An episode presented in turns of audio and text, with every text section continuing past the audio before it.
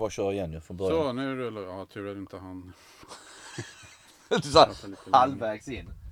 Nej, vi bara kör. Vi kör samma som från början igen.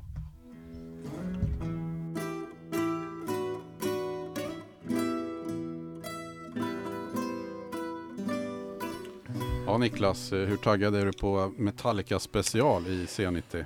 Taggad som fan. Fruktansvärt taggad. Ehm, i och med att Metallica eh, ändå har följt med en så, så eh, länge. Eh, och eh, några konserter är väl faktiskt några av de bästa som jag har sett eh, med just Metallica. Eh, och sen var jag då kanske inte, jag är inte sån här die hard fan som var med från början utan eh, det blev väl första riktiga sådär när man kom in var väl en Justice for All och One.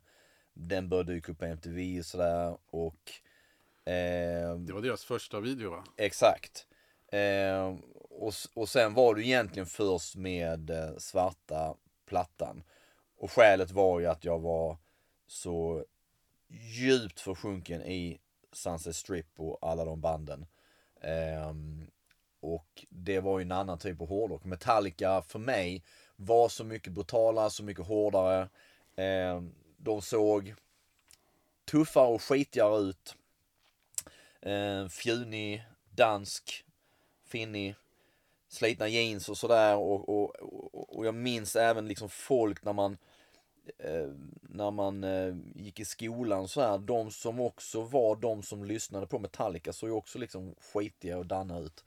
Eh, och, jag var ju mer inne på de här liksom eh, hela mer sminkade Sunset Strip grejen. Så att det tog ett tag men, men sen när man kom in i det så, så är det verkligen ett band som har följt mig nu ända fram till idag. Allting har ju inte varit lysande men ehm, de, de, också, de är ju fascinerande med alla saker de har gjort. Eh, hur de från början egentligen var gentemot fans och liknande med att man kunde spela in och man kunde filma och alla såna här grejer live. Eh, så att eh, nej, det, det är ett det, är- det, det är ett jävligt stort band. Och de är ju på den nivån nu att de skulle troligtvis inte behöva släppa mer skivor. De skulle ju ändå kunna åka på turné varannat år och sälja ut stora stadion världen över utan problem. Vi ska ju lista våra tre albumfavoriter och Mm. låtfavoriter. Vi ska prata lite om de gångerna vi har sett Metallica Ja, i Sverige yes. och eh, ja, Danmark också faktiskt. En gång. Faktiskt ja.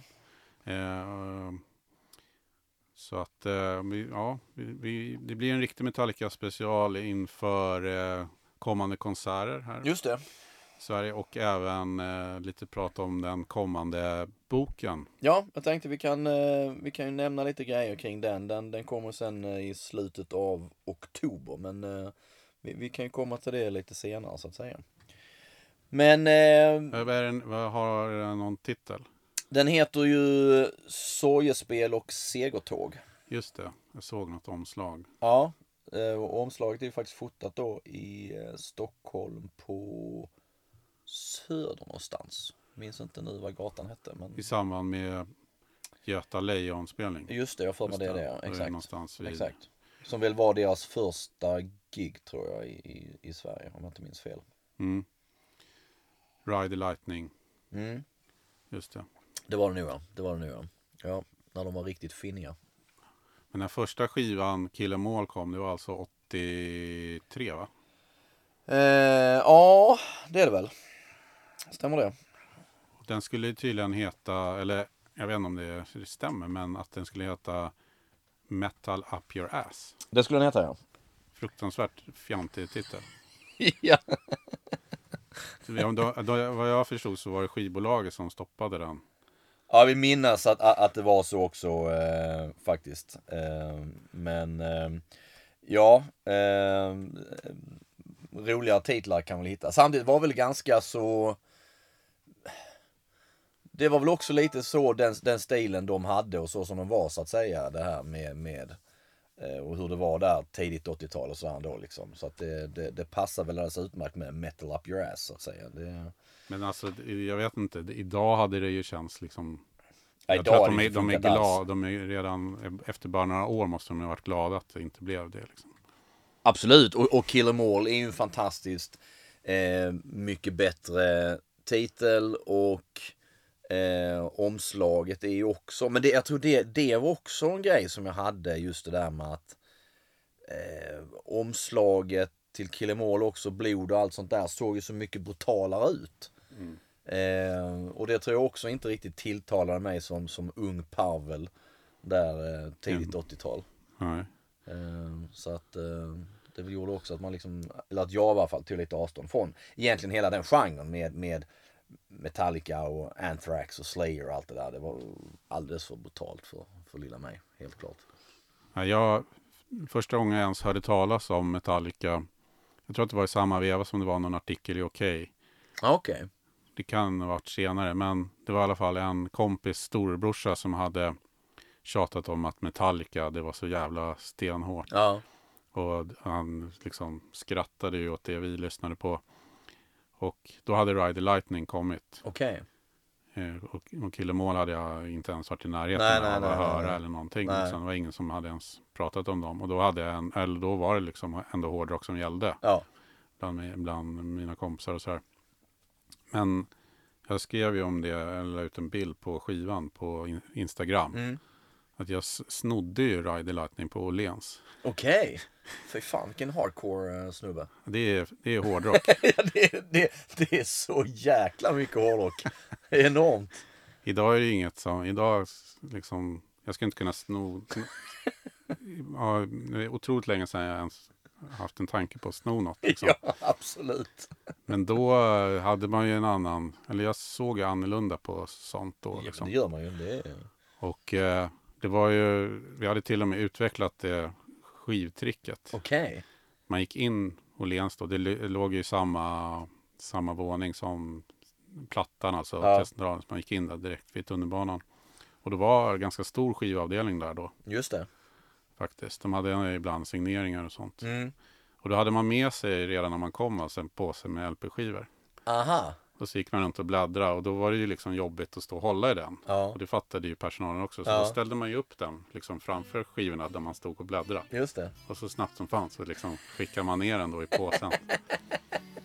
så det var, det var väl inga larmbågar då och sånt där. Liksom. Nej, det kan det ju knappast ha varit. Däremot hade de ju såna här äh, butikskontrollanter Just det. som gick runt så. Just det.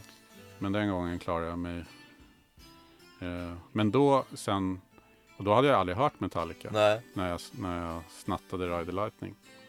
Och så lyssnade, lyssnade jag på den när jag kom hem först själv. Och då var ju, första låten är ju Fight Fire with Fire. Den börjar ju med ett akustiskt intro. Och då, ja, så här, det där, ja, rätt intressant liksom. Och sen när det kommer igång. Ja,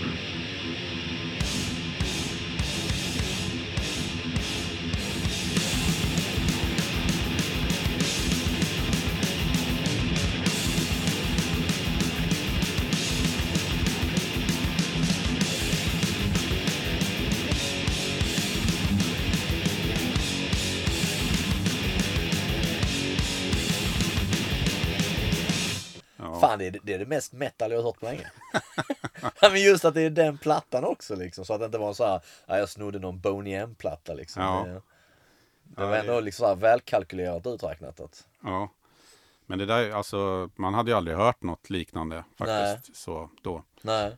Eh, men sen, ja, jag tror jag nämnde det för dig, sen Fate, är ju Fate Black är på samma sida. Så den, den var ju den första då som man kunde, ja men den här är bra liksom. Ja. Det var ju den absolut smörigaste låten Ja. på, på den skivan. Men ändå, den är ju stenhård. Liksom. Absolut.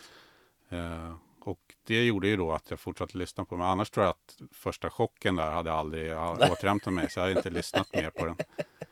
För att då, då lyssnade man, man ju liksom på Def Leppard och Scorpions och sådär. Ja. Det ganska, var ganska stor skillnad. Alltså. Absolut. Absolut. Iron Maiden och Judas Priest och sånt. Men jag vet inte. Ja, nej, jag, jag fascineras lite över just det där med, med, med min egen musiksmak då som sagt. I och med att, att Maiden och ja, Def Leppard och, och Priest, Scream for Vengeance och de där. um, att, att jag lyssnade på det jag tyckte det var jättebra. Det var ju ändå liksom, det var ju mer metal än det som var på Sunset Strip som var betydligt liksom smetiga kanske, även om det kunde vara lite så här småhårtig också.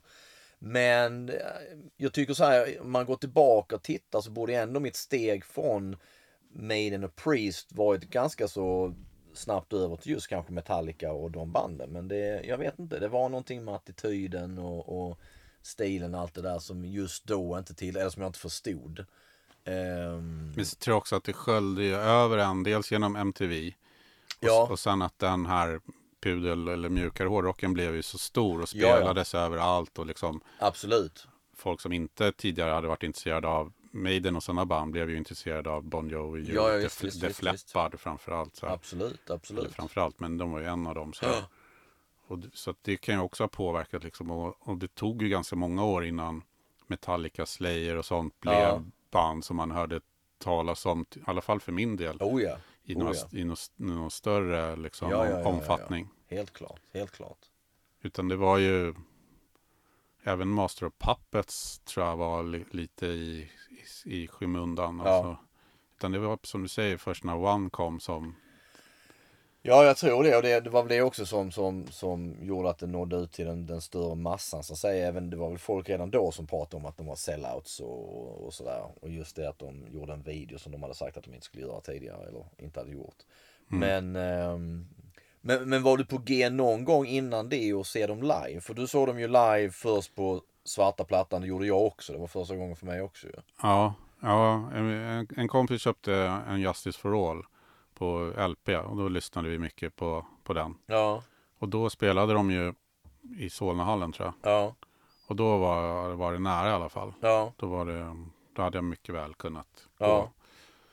Men eh, jag vet inte riktigt varför. Men så att, nej, det var först eh, efter Svarta som jag såg dem live. Ja, ja det var samma för mig. Det, Tråkigt att man inte... Ja, det, så, här, så här efteråt känner jag det också att, att man, man missade den grejen. Ehm, men och, första gången jag såg dem då också var ju på Gentofte och det var Monsters of Rock tillsammans med ACDC, Black Rose och Queensryche.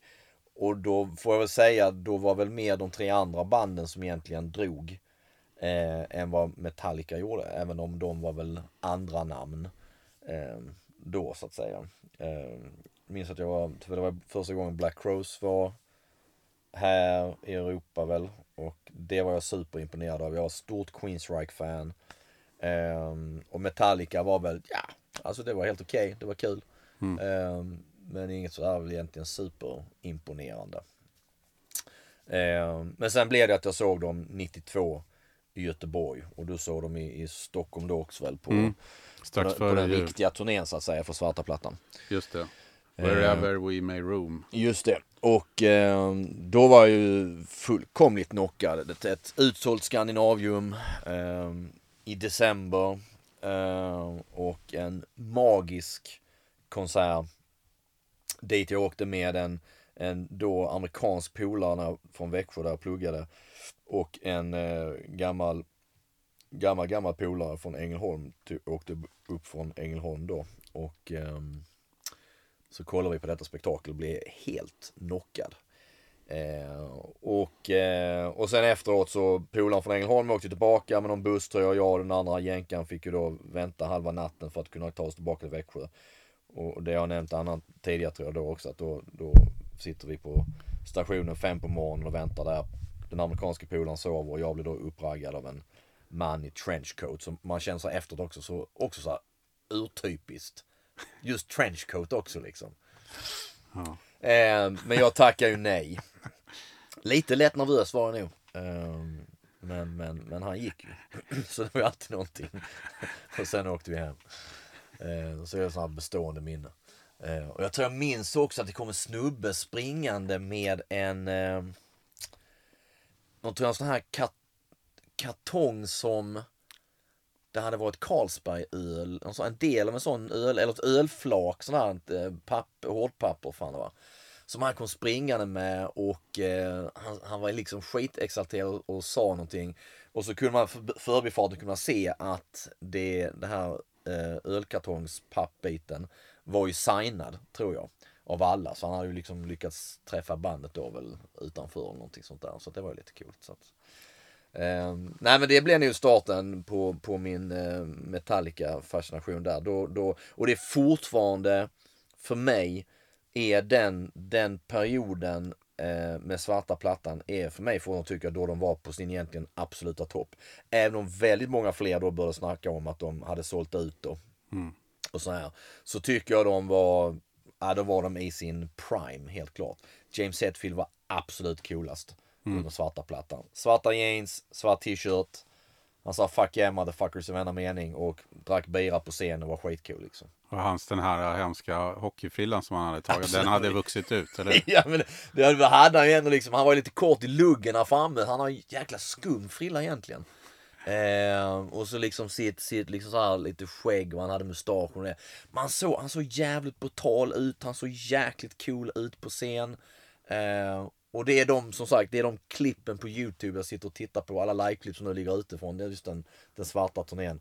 Eh, det är de jag kollar på. Det är jag, nej för fan, jag tyckte han var skitcool på den tiden. Ja. Nu är jag mer liksom åldrad och städad och svär inte så mycket. Ja. Vilket jag läste någonstans att, för att det här med att han inte längre svär på samma sätt hade någonting att göra med just med hans barn. Att de blev äldre och han vill liksom inte vara den där som står och säger fuck yeah hela tiden. Mm. Eh, men lite fick jag också för att lite var tror jag också det kändes liksom just efter eh, Saint Anger-plattan när han blev eh, nykter och allt det här också. Att det var också någonting där, där liksom. han, han växte väl till på något vis. Mm. Men jag saknar den James. Jag saknar, saknar gamla James i svarta jeans och svart tisha. Ja. Nej, då eh, spelade de ju, eller jag såg dem ju i Globen då. Mm. Och då hade de ju, innan de gick på, typ en halvtimme innan eller så, konserten började, så, så sände de liksom live från, kommer du det? Från Ja, omklädningsrummet. Ja. Och det var jävligt, eh, vad ska man säga, eh, även det var en cool grej. Ja, men det var ju också ett nytt grepp på Ja. något vis. Och det verkligen fick ju fart på Ja, publiken. ja, ja, ja. Och så här, liksom, ja, snart kommer vi ut nu. Här, liksom. och, och plus att de då varvade det med lite så här äh, dokumentärbilder och snabba, schysst, coola klipp kommer jag ihåg. Ja. Liksom, någon så här kort historisk. Stämmer, stämmer. Det var jävligt smart. Ja, och det var oftast den lille dansken som höll i det. Han gillar väl att snacka och synas. Så att, Ja. ja. Jo men det var det. det, det jag minns sen att jag köpte faktiskt en VHS bootleg av, av Göteborgsgiget. Eh, som är väl, tror jag, jag vet inte hur många, jag tror inte det finns så mycket just från det giget. Och den som filmade eh, har ju filmat i stort sett hela tiden, har ju filmat själva den skärmen. Ja, ja. Så han har plockat allt från den. Ja. Och det enda retliga är att det hänger någon jävla kabel Jaha. ner som man ser hela tiden. Ja. Eh, annars var inte riktigt snygg. Men sen tror jag det finns någon mer sån här tre kamera mix som någon har satt ihop. Men, men det var också där man köpte liksom VHS bootlegs och, och här grejer. Det, det tror jag för min del också började kring den tiden att man och då började det dyka upp också mer, mer lättillgängligt att köpa bootlegs på så vis. Det cirkulerade listor och här grejer. Så att, Ja. eh, ungefär samtidigt som jag började köpa Kiss bootlegs och så också. Ja, Jag stod så långt fram då, kommer jag ihåg, så att jag gjorde till och med faktiskt high five med James. Oh jävlar! Ja, Fan du är mer metal än man kan tro. ja men det är liksom, jag tänkte på det, det, det har verkligen så här, där var man ju liksom längst fram. ja. Och det var inget snack om att man skulle vara någon annanstans. Nej, jag var ju på läktaren då så jag var inte lika cool. Men sen har det bara liksom kommit längre och längre bak för varje spelning jag har varit på. Nu står man längst, längst bak med armarna i kors. Med öronproppar. Ja, just det. nej, inte riktigt så. Men, men, men då kom jag också att, att, att jag tänkte att han var, han var, han var jäkligt glad. Ja, Positiv. Men han kanske drack lagom mycket liksom. Så ja. ehm, jo men det, det ehm, jag tycker nog att de, de musikaliskt var på ehm, på topp också. Men det var ju mycket, man har sett, för man har sett mängder med klipp från den turnén också. Det var mycket jammande och liksom latchande på scen och såna här grejer. Och, eh, James Hetfield kunde sätta sig och spela trummor och såna här. Ehm, och sen, det jag minns också för just från giget i Göteborg 92 var ju det horribla gitarrsolot från Kirk Hammett. Fullkomligen fruktansvärt. okej. Där han, där, för det gjorde han tror jag på alla, där han liksom, han, han drog gitarren över scengolvet. Alltså det var ju fan bara massa oljud. Ehm, och vi har pratat om solon tidigare, men det är ju liksom sällan det är så här fantastiskt upphetsande att liksom lyssna på. Det är ju mer för att de andra ska kunna ta ett break och återhämta sig lite. Jag kommer också ihåg att eh, de körde ju Nothing Else Matters som Mm. var liksom deras eh, smörballad nummer Ja. ett liksom. Och blev ju en stor MTV-hit också. Ja. Den här. Och då vet jag att vissa stod så här och, och höll upp tändare. Och Ja. så stod andra som var mer true bakom och blåste ut så här. Det skulle man ju inte liksom stå med en tändare på Metallica-konsert Nej. liksom. Nej, gud. Så det blev ju en clash där mellan liksom, de nya fansen som hade Ja. kommit och de som hade varit med ett tag liksom, och Ja, ja. som var thrash liksom. Jo, jo men det är det ju alltid. Det, det är ju alltid det där med dem som eh, och så har man varit själv kanske med andra band. Att man, man upptäcker något band som inte riktigt har slagit igenom. Eh, och sen så helt plötsligt börjar en väldig massa, liksom kreti och pleti börjar lyssna på det. Ja. Eh, och då känner man att det, det tappar lite på något vis. Man vill på något vis behålla lite av det där att det är mer en grej för mig och några till än för, för hela världen. Och så var det väl mycket med Metallica just med den plattan. Att, Så det, det måste ju varit väldigt påtagligt ju. I, även om One hade, var en stor, ja, om de började få en större publik då, Ja. så blev ju liksom den Metallica så en enorm eh, liksom, försäljningssuccé. Och, gigantisk. Och, och vilket också inledde deras väldigt långa samarbete med Bob Rock. Mm. Ehm, och det intressanta var ju där, apropå Sunset Strip, för det är ju också så här omtalat jättemycket, att, att det som gjorde att de föll för Bob Rock var ju hans produktion av Mötley Crues Dr. Feelgood. Och det trumljud och så han hade fått fram där och det ledde dem till att till att, och jag tror även det han hade gjort med eh, The Cult på Sonic Temple. Mm. Att det fick dem att, eh, att gå med Bob Rock så att säga. Eh, och det funkar ju. Det, det blev fantastiskt bra. Sen, då kommer jag ihåg att det tog ju bara ett halvår. Så kom de ju till Stockholm igen då. Ja, och spelade på Stadion. Eh, och då, och då kallade de ju turnén Nowhere Else just to det. Room. Just det. Och Lars sa väl något så här om att de klarade inte av att vara utan fansen och det var så tråkigt hemma. och, liksom, och det där köpte man ju och tyckte så här, fan vad coolt. Med hull och hår. Ja, de är verkligen med oss grabbarna liksom. Jo men så är det och, jag, och då såg dem också 93. Då såg de ju på Gentoft igen i Köpenhamn med The Cult, Suicidal Tendencies och Merciful Fate. Ehm, och du såg ju då ett annat förband. Mm, eller jag såg inte.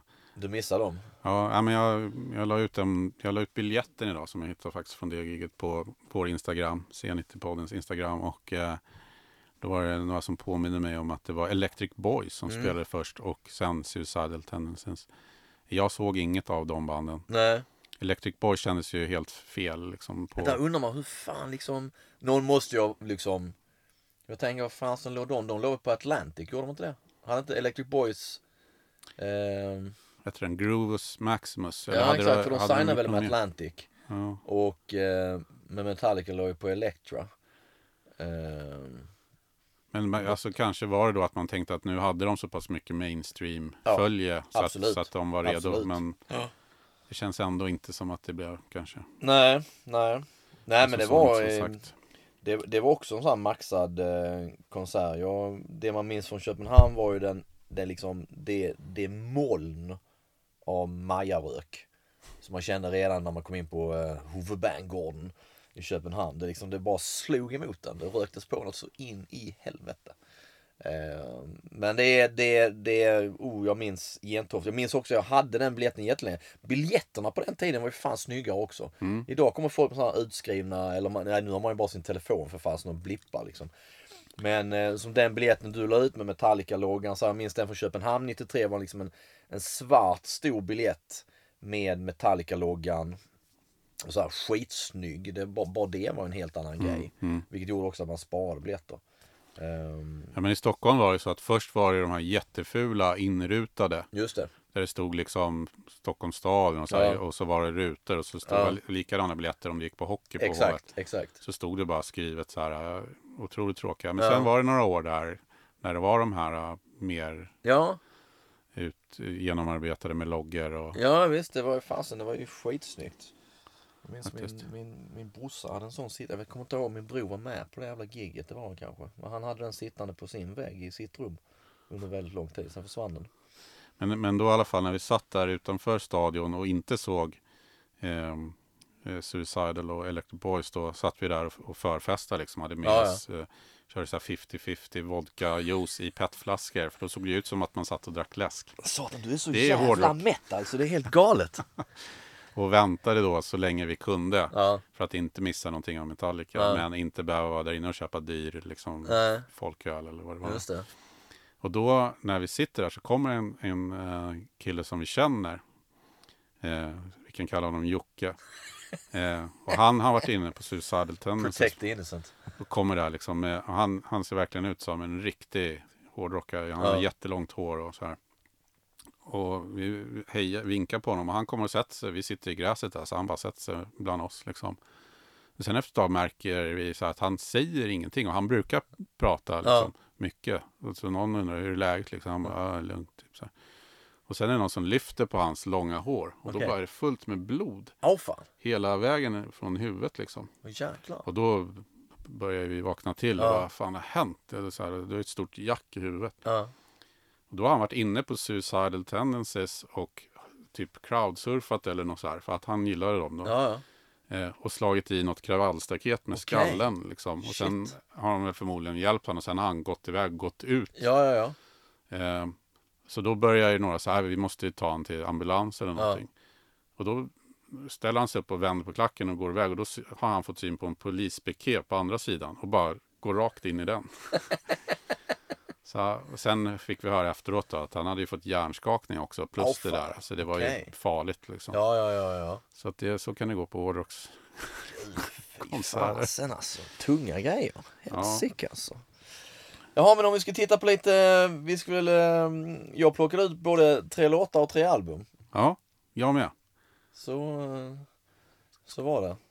Det var själva tanken också så att säga. Ja. Ehm, ja men ska du börja då? Om du, om du tar en av dina, dina låtar, får se vad du hittar på. Mr Metal.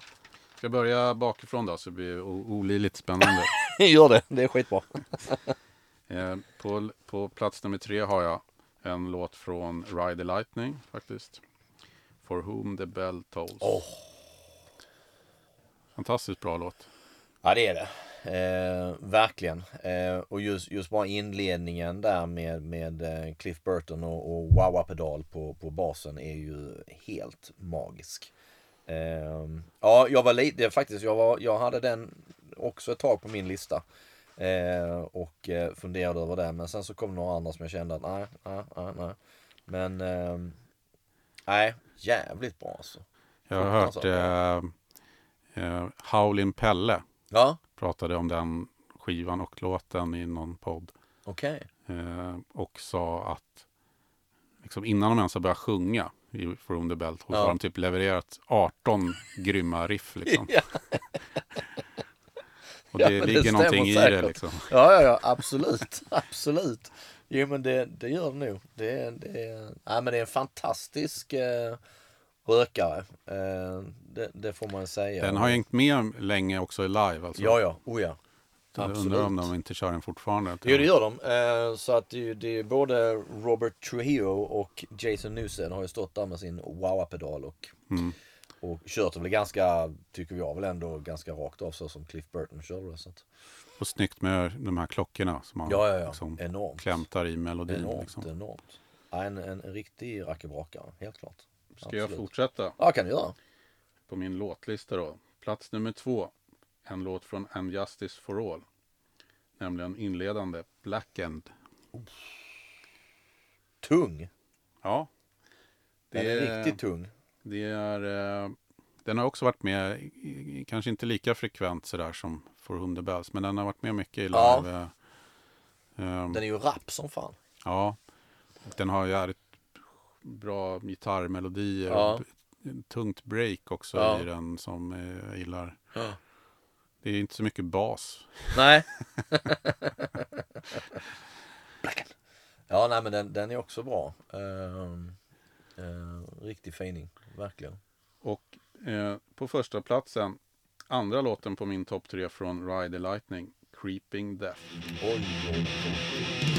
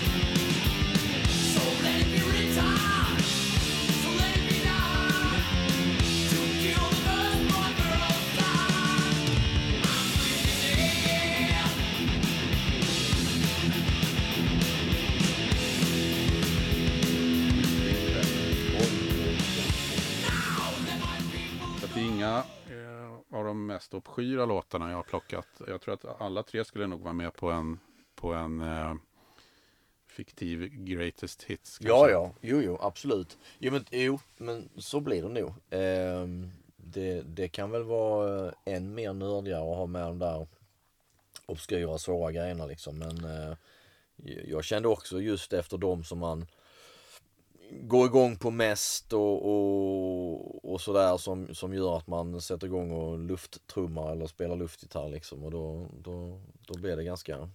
Man blir ju glad av den låten trots att den är så liksom brutal. Exakt! verkligen, verkligen. Inleder väl andra sidan tror jag på Ride Ja, det kan det stämma, det kan det stämma. Det är, det är mer än vad jag, jag kan. Men du som snodde plattan vet säkert. Ja, Ja, nej, men då kan jag ta mina. Eh, på tredje plats då har jag eh, Welcome Home Sanitarium. tung. Eh, från Master of Puppets. Eh, det är också sådär eh, snygg inledning. Eh, och eh, nej, jag vet inte. Men det är ju och det är likadant där. Det är det är också en låt de har, de har kört en hel del eh, genom åren och absolut ingenting eh, obskyrt eller annorlunda på så vis. Men ehm, den är väl också för en av de plattorna som jag håller högst i, i deras karriär, just Master.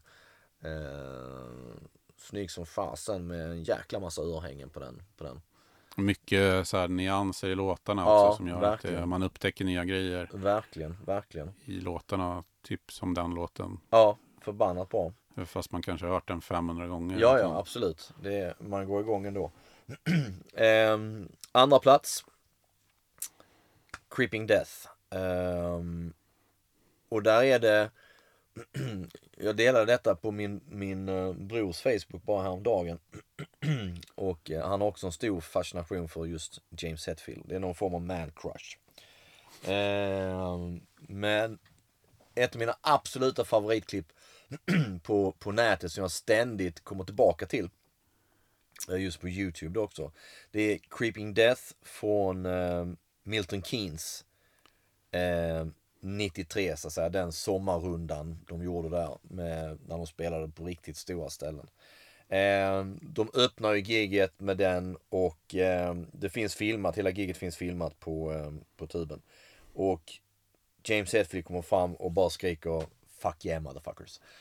Och det var, det, alltså det må vara hur banalt som helst men jag tycker det, är- det är så jävla coolt. jag tycker han, fan, där var han liksom, oh, han var så galet tuff eh, på den tiden. Och det är liksom, det är sånt jäkla tempo, eh, smäll på karamellen direkt. Eh, helt fantastisk inledningslåt. Efter, eh, efter själva eh, introt de kör med, med eh, den onde, den gode, den fule. Eh, så att, eh, nej, eh, den, den är, har ni inte kollat på tuben så kolla på Creeping Death Milton Keynes 93, den är, den är helgjuten.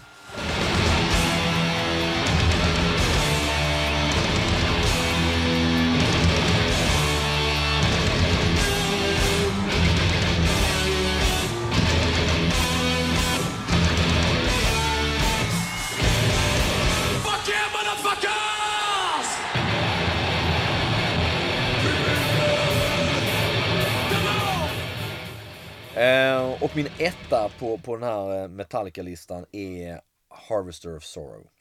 Från uh, And Justice for All. Uh, plattan som, som saknar bas. Uh, och vad jag förstod det så skulle, för den, den, den ska ju komma nu, de jobbar ju på deluxe-versionen av den och av svarta plattan. Just nu. Men vad jag förstod det som så fanns väl ingen direkt tanke på, folk frågar alltid efter det här med, med Jason Newstedts frånvarande bas. Eh, om den nu skulle komma här nu. Men jag tycker jag läste någonstans att det fanns väl ingen direkt tanke på att de skulle släppa någon version där, där basen är mer framträdande. Men den är också en sån där eh, enormt tung låt. Eh, jag köpte ju den här Live Shit Binge and Purge boxen när den kom för typ 800 spänn eller vad fasen det var. Det var tror min dyraste investering hittills i livet. Idag är den inte värd ett skit men det var då i alla fall.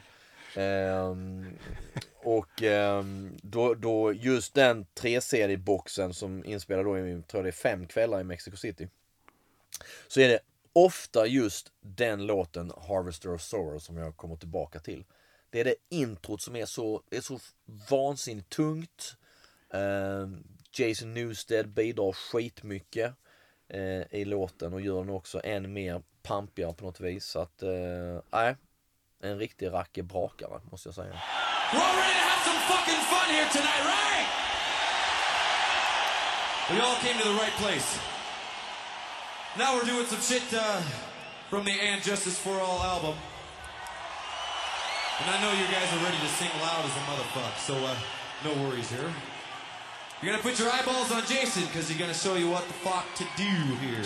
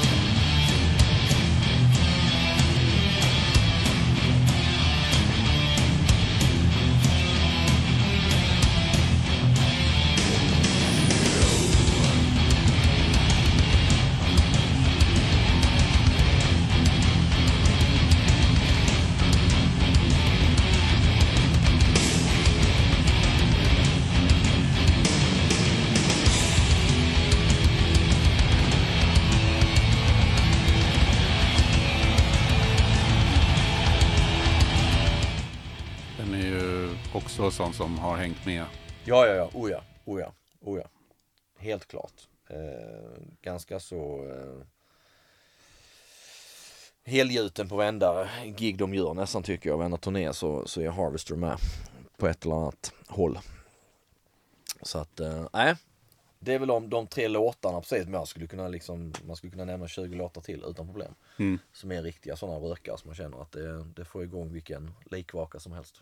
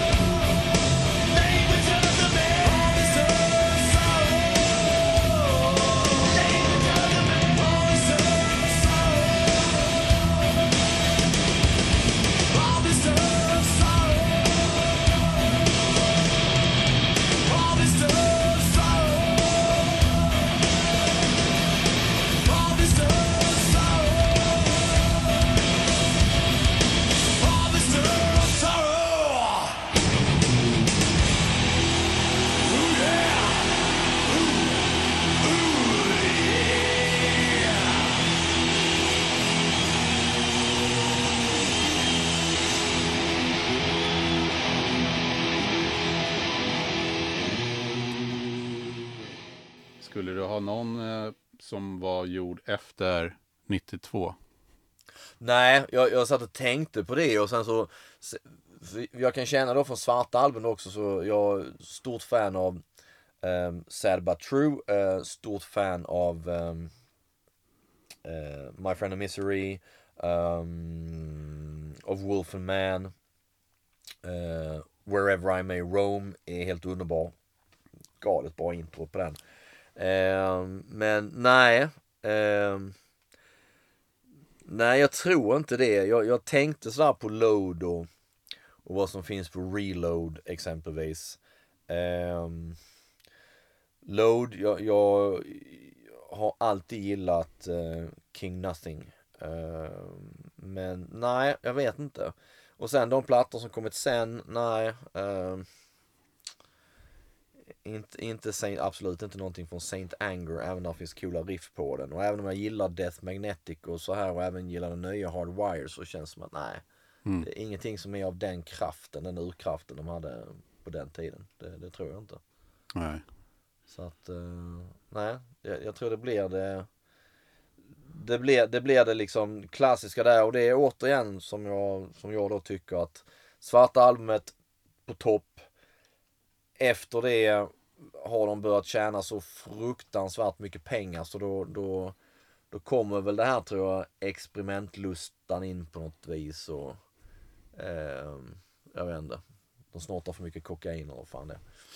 Men just load och reload båda dem alltså det var, det var ju en annan, ett annat typ av band.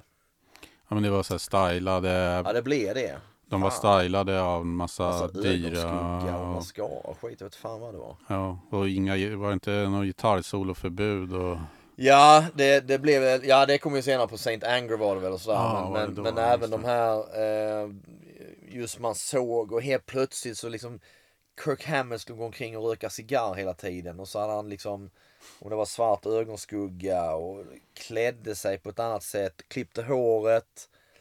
Och tror väl i den vevan också så gjorde väl åtminstone Kirk Hammett såna här, måste ha gjort såna här plugins mm, på frillan. Att han fixar till liksom. För han började bli tunnhårig som fan där. Ehm, eh, och de klippte sig allihopa. James Hetfield klippte sig och, och, och sådär. Men å andra sidan är Load-turnén också. Load-gigget i Stockholm med Globen. Ehm, jag vill minnas att jag var på första av det. Kan ha varit att jag var på det andra. Jag minns inte faktiskt. ja, det är samma för mig där. Jag vet inte vilket. Nej, jag minns fan inte vad det var. Jag kollade på setlist.fm där. Jag, Ja. Det var 15 eller 16 Ja. november. Just det. Eh, och då, vi, då var jag definitivt inte längst fram. Jag stod typ högst upp i Globen. Ja, jag var också på sidan, på sidan någonstans och tittade. Det var lite så här, vi köpte biljetter på typ någon, bara några dagar innan. Ja, okej. Ja, ja. Eh, jag vet inte om det var genom någon eller om det Ja. fortfarande fanns biljetter kvar. Ja. Så vi var ett gäng. Men, och då var det verkligen den här tråkiga stämningen att liksom många Själv hade man väl också det så att det var hela, så fort det var en ny låt så var det liksom fy fan på allihopa. Alla var liksom, det var inte rätt pepp alls tyvärr. Nej. Eh, jag vet att en lirare som var med oss, han var rätt tankad. Så han satt och pratade i mobilen med någon tjej liksom hela konserten. Det är fan inte okej alltså. Vad fan, då måste han ju suttit med någon form av sån här tegelstens Ingen, ingen fattade hur han liksom hörde något heller. Nej. Dessutom det. Men jag, samtidigt, är det, för samtidigt är det, eh, det giget är en av mina favoritkonserter. Mm. För att jag, jag gillade hela, just det här igen att de körde, de körde i mitten av arenan. Det var en jävligt cool spacey scen. Ja. Eh, och sen hände det mycket med, med ljusstrik som föll ihop och någon snubbe som brann. och, Ja, kom- det var jävligt snyggt det där stantgrejen. Så in i ihåg. helsike. Så att, eh, jag håller faktiskt den. Den, den Load-konserten är, är en av mina favoriter med Metallica. Nog egentligen en av mina favoriter vad gäller konserter överhuvudtaget. Jag, jag tyckte det var jävligt coolt. Eh, och sen så hittade jag häromdagen faktiskt. Eh, för jag har ju då samlat och lagt en jävla massa grejer här med så. Så hittade jag faktiskt, för den, den gick ju på P3 eller någonting sånt där. Ett C90, ja. Ja exakt, så jag spelade in på eh, kassett. Men det vet, minns jag inte om det är första eller andra kvällen som de spelade in. Eh, men det hittade jag faktiskt i gömmorna helt plötsligt. Jag har inte lyssnat på det sen, sen dess väl. Ehm, men, men det minns jag också just det här med, för sen släppte de ju eh, Sen släppte de ju den här eh, eh, livekonserten eh, Cunning Stunts. Mm. Vilket också så här, för det tog jävligt lång tid innan jag fattade den titeln. Jag var inte alls bright Okej. tydligen. Så att, eh, att, att det var en lek med stunning cunts. Så att det... Det fattade grej. inte jag heller. Nej. Jag har inte ens tänkt på det. Nej, exakt. så att, eh, men eh, nej. Eh, för sen året efter var det väl så såg de då på Münchenbryggeriet när de var här och gjorde promotion för Reload. Och Men var det någon så här inbjuden? Nej, jag vill minnas med att det var nog så att de lottade ut biljetter. Jag tror också att det faktiskt var så här först till kvarn. Mhm. För jag minns att jag... Jag måste ju ha... Jag minns inte ens, jag har för mig att det var en... Jag har för mig att det inte var en, en För där helg. går det väl in typ 1200 personer? Ja, någonting sånt. Utan man, man fick åka dit och ställa sig i kö utanför Münchenbryggeriet.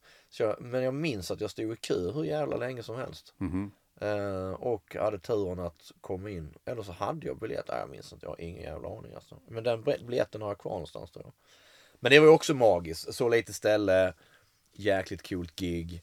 Och jag vill minnas att de visade Cunning Stunts på, de bara projicerade den på vägg innan själva giget så att säga. Så att man fick se den. Eh, har jag för mig i alla fall. Men det var också en magisk gig.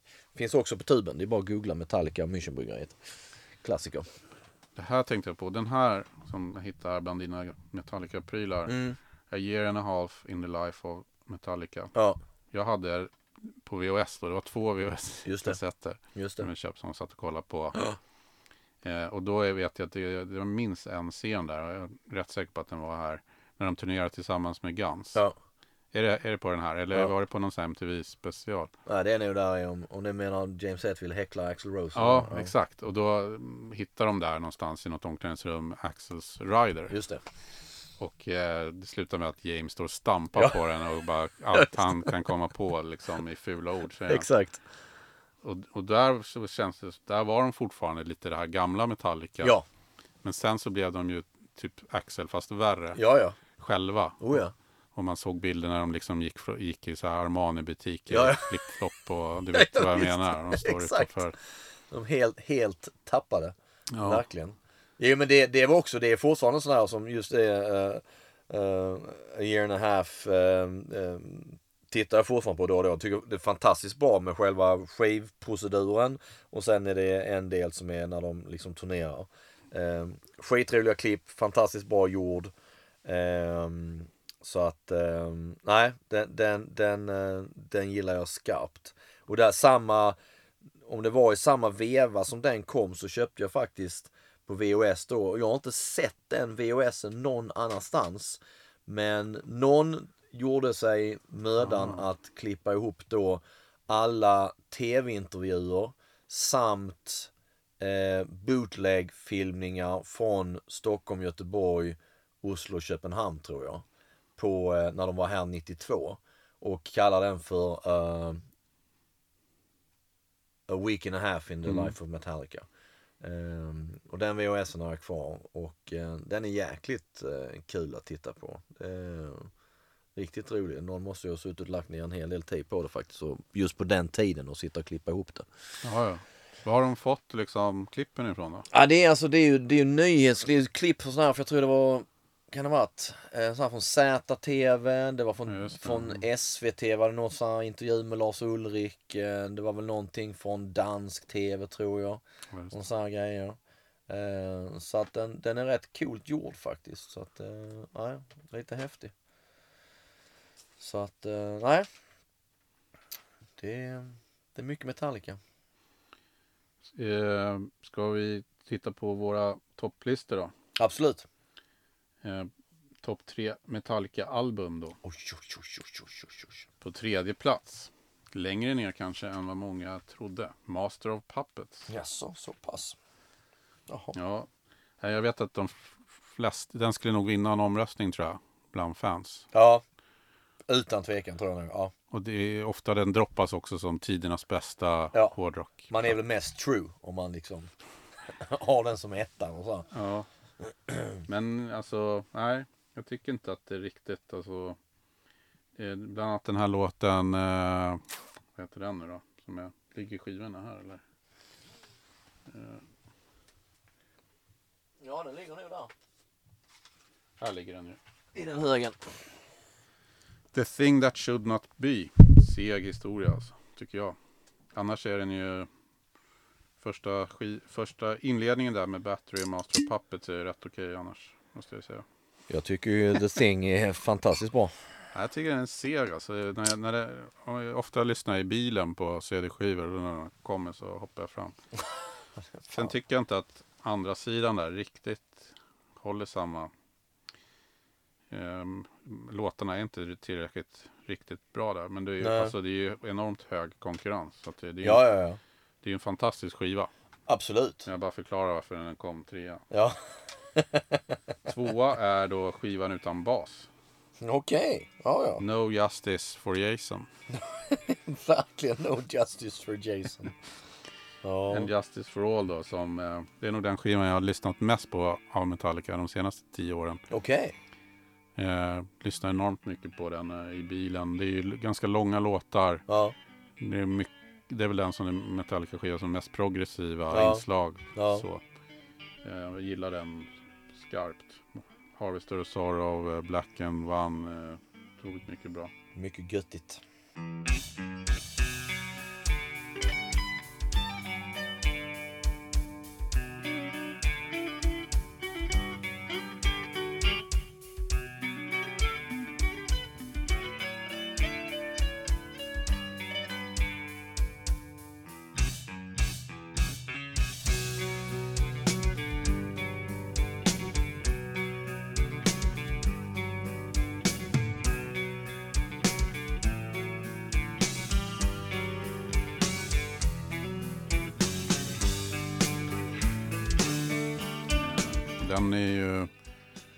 In ganska snabbt efter att de då blivit av med Cliff Burton när Ja. han tragiskt avled. Ja, Så jag vet inte hur mycket som var gjort och så men nej. de kom ju igen enormt fort. Ja, eh, för fort för många gånger kan man tänka. Det, det är helt galet egentligen med tanke på att en, en polare dör. Dessutom dör på ett sådant sätt Mm. som han gjorde. Eh, och, och apropå det kan jag rekommendera, den ligger också i den här högen under live shit där. Men Joel McIvers eh, bok, eh, just det, eh, om, just det, om Cliff Burton rekommenderar jag varmt. En, en väldigt bra bok eh, om, om Cliff Burtons liv där han har liksom intervjuat eh, familjemedlemmar och liknande. Och, och det var där jag faktiskt för första gången läste det här att i samband med busskraschen när all räddningspersonal och liknande kommit dit så skulle man ju lyfta, och så var det ju det här klassiska man har berättats också att Cliff Burtons ben sticker ut under bussen. Mm. Eh, vilket fick också förstod, då Metallic-medlemmar förstod att han var död. Eh, men sen i samband med att de ska bärga bussen så lyfter man ju bussen. Men eh, någonting går ju fel så bärgaren tappar ju bussen igen. Så bussen faller ju ner på Cliff en gång till. Eh, ja. Och sen då får man upp den så att säga. Det hade jag aldrig hört förrän jag, förrän jag läste den boken. Ja. Eh, men, men den är väldigt bra. Eh, fantastiskt.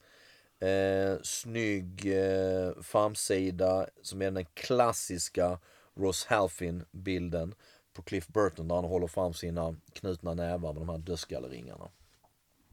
Eh, så att nej, den, har man inte läst så, så läs den. Man, man får en väldigt bra inblick i, i eh, allt som hände och även hur han var, hur enormt stor betydelse han hade för Metallica. Och att han var den som hade liksom en, han hade ju en, en musikalisk eh, utbildning och, och tror också just det här att han, han kom med helt andra eh, influenser till bandet Mm. än vad då liksom Lars kanske och, och James hade som var mer liksom New Wave och British Heavy Metal och allt det där. Mm.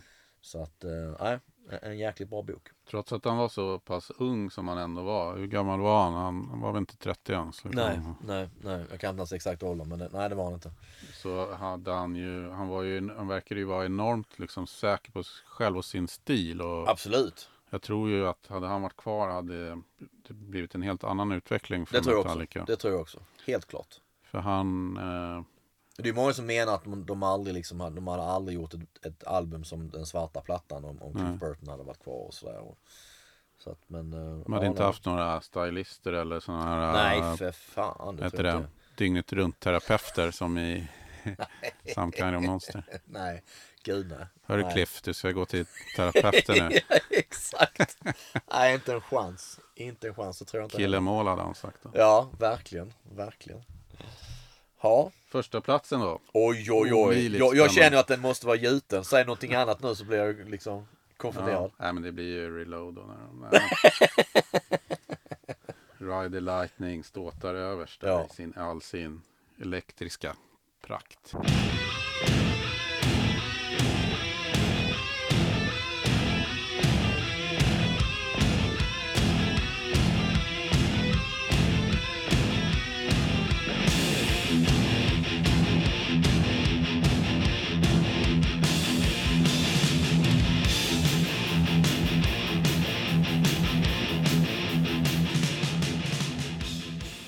Ja, alltså med det upplägget att du har snattat plattan kunde det inte bli någonting annat.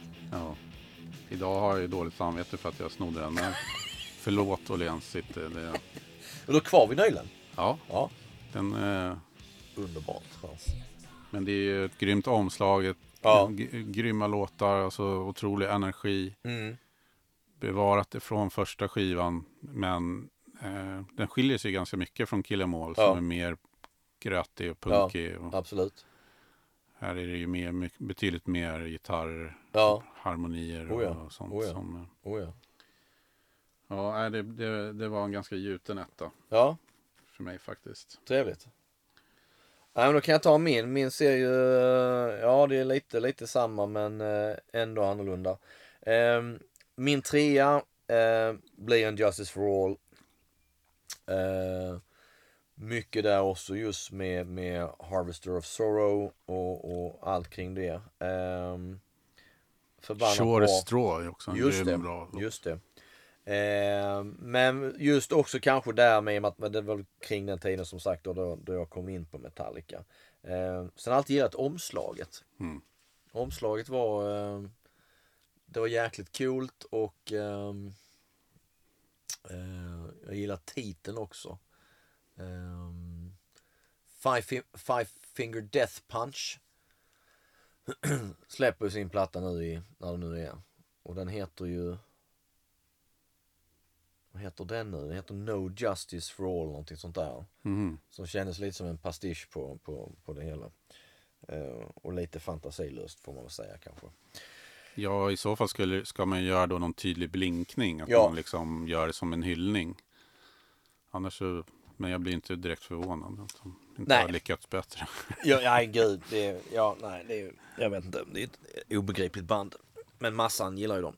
Eh, tvåan har jag Master of Puppets. Ehm, och ehm, Obey your master. Obey your master.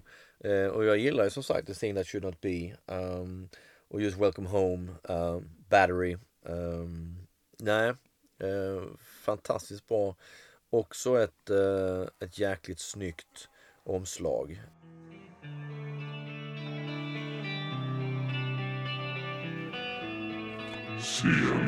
Eh,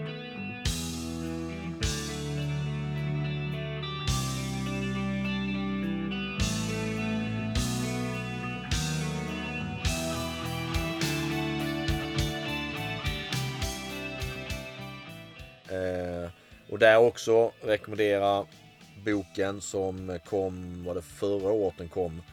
Eh, som är om hela eh, Master of Puppets eh, Back to the front. Back to the Front ja. Eh, av Matt Taylor som där det var att han hade ju gjort en bok i samma typ av format som jag vet inte om man får räkna som det här som lite sådär coffee table. Eh, om filmen Hajen. Mm. Eh, och det var därifrån Metallica. De hade sett den, om det var James Hetfield eller fan tyckte att den boken var så fantastiskt snygg. Och då kontaktade de väl honom och skulle de göra någonting just med eh, Master of Puppets, säga att man fyller 30 år. Eh, och den är helt underbar. Eh, återigen det här med ett band som gör saker rätt. Till skillnad mot så många andra band som gör saker fel.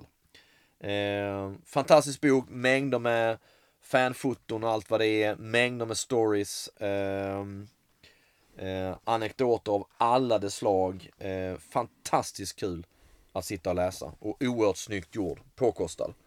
Eh, på samma sätt som de har gjort sina eh, boxar då nu. De gjorde ju Master Puppets boxen också med. De gör allt rätt med live-gigs, eh, det är demolåtar, det är outtakes, det är stories, det är liksom Visst, du får kanske punga ut med 1500 spänn, 1600 spänn eller vad det nu är för en sån här box. Men det är, det är absolut värt det. De gör ju precis det som fansen vill ha. Allt det man frågar efter. Ehm, och ehm, de har ju en kille som är anställd som, som bara sitter och rotar igenom deras grejer. Och som reser världen över i samband med de här nu boxarna för att samla in stories och foton och grejer från fans. Okej. Fan vilket jävla killerjobb alltså. Det är ju sånt man ska ju. Underbart. Men det, det är också rätt så effektivt att nu då släppa alla plattor igen i boxversioner. Absolut. Eh, Men samtidigt ett bra sätt då, då att kunna kränga någonting då. Så. Ja, självfallet, självfallet. Sen tror jag det är tacksamt med Metallica också tror jag just att Lars Ulrik och även James Hetfield eh, har väl eh, i sig själva varit ganska så bra hoarders på att spara en jävla massa prylar. Vilket har gjort att eh, det finns kvar massor med grejer som, som de har kunnat plocka fram så att säga. Det är inte alla som har gjort det. Mm. Eh, men första plats, jag har faktiskt svarta plattan på, på första plats. Eh, snyggt producerad Bob Rock, fantastiskt ljud på den. Eh, varenda jäkla låt tycker jag är ett mästerverk. Eh, och eh, ja, jag kommer tillbaka till det att jag tycker de var på topp där.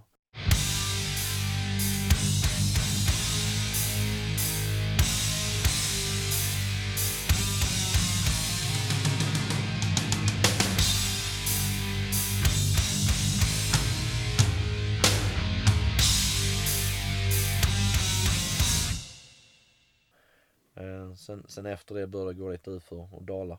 Men eh, nej, det, jag, jag får inte nog av att och det är nog den plattan tror jag som jag kommer tillbaka till mest när jag tänker att jag ska lyssna på Metallica. Det blir lätt, lätt eh, svarta plattan. Eh, jag minns det också att jag köpte också i Växjö tror jag. Eh, jag hittade japanska utgåvan. Eh, och då har de med eh, So What, studioversionen. Mm. Anti-Nowhere League. Just det. Eh, vilket eh, fantastisk låt med en fantastisk text. Det är mycket snusk på väldigt kort tid.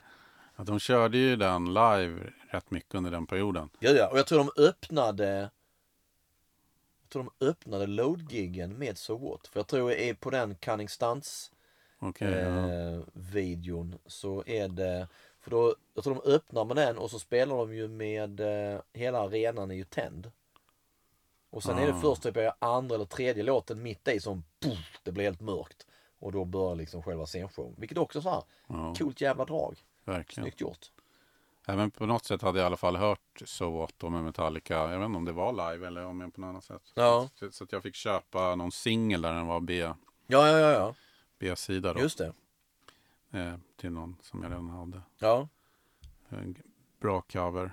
verkligen, verkligen. Nej, det, det, men de, de har varit bra på att göra covers också ju. De har ju säkrat eh, Diamond Heads. Eh, de har sagt det själva, jag vet inte om det var Sean Harris eller vad fan det var som, eller Brian Tatler som sa det också liksom. Jo, jo, men det är det. Deras cover på Emma Evil betalar mitt hus liksom. Och det, Mm. det är ju tacksamt. Det, Och Misfits också har ja, fått en del ja. med. Oh, ja. Budgie och allt vad det är. Och Ja, just det. mängder med band. eh. Och den släpptes ju nu, i Garage Days släpptes ju nu i, på Record Store Day. Till och med i sån här klassisk eh, longbox Mhm. CD-grej som jänkarna alltid körde med. Mm. Jävla onödig förpackning och bara luft i den för fan. Du vet varför va? Var det någonting med, nej jag minns inte vad kan det För vara. att de skulle kunna stå i LP-backar så skulle man kunna bläddra så. Så det var samma var det höjd det som var. en LP-skiva. Ja, ja, ja, ja, ja. För det var ju bara tomt. Ja, fan det var en jävla massa papper en halv Ja. regnskog. Måste gått åt varenda gång till det. Och att de aldrig heller, för det- det var ju några år de körde med dem Ja, där. ja, visst, Att absolut. de aldrig kom på att de kanske skulle göra en större booklet eller Ja, något och lägga där liksom. Ja, ja, visst. Nej, helt obegripligt. Helt Ja. obegripligt. Ja, nej, nej, fantastiskt.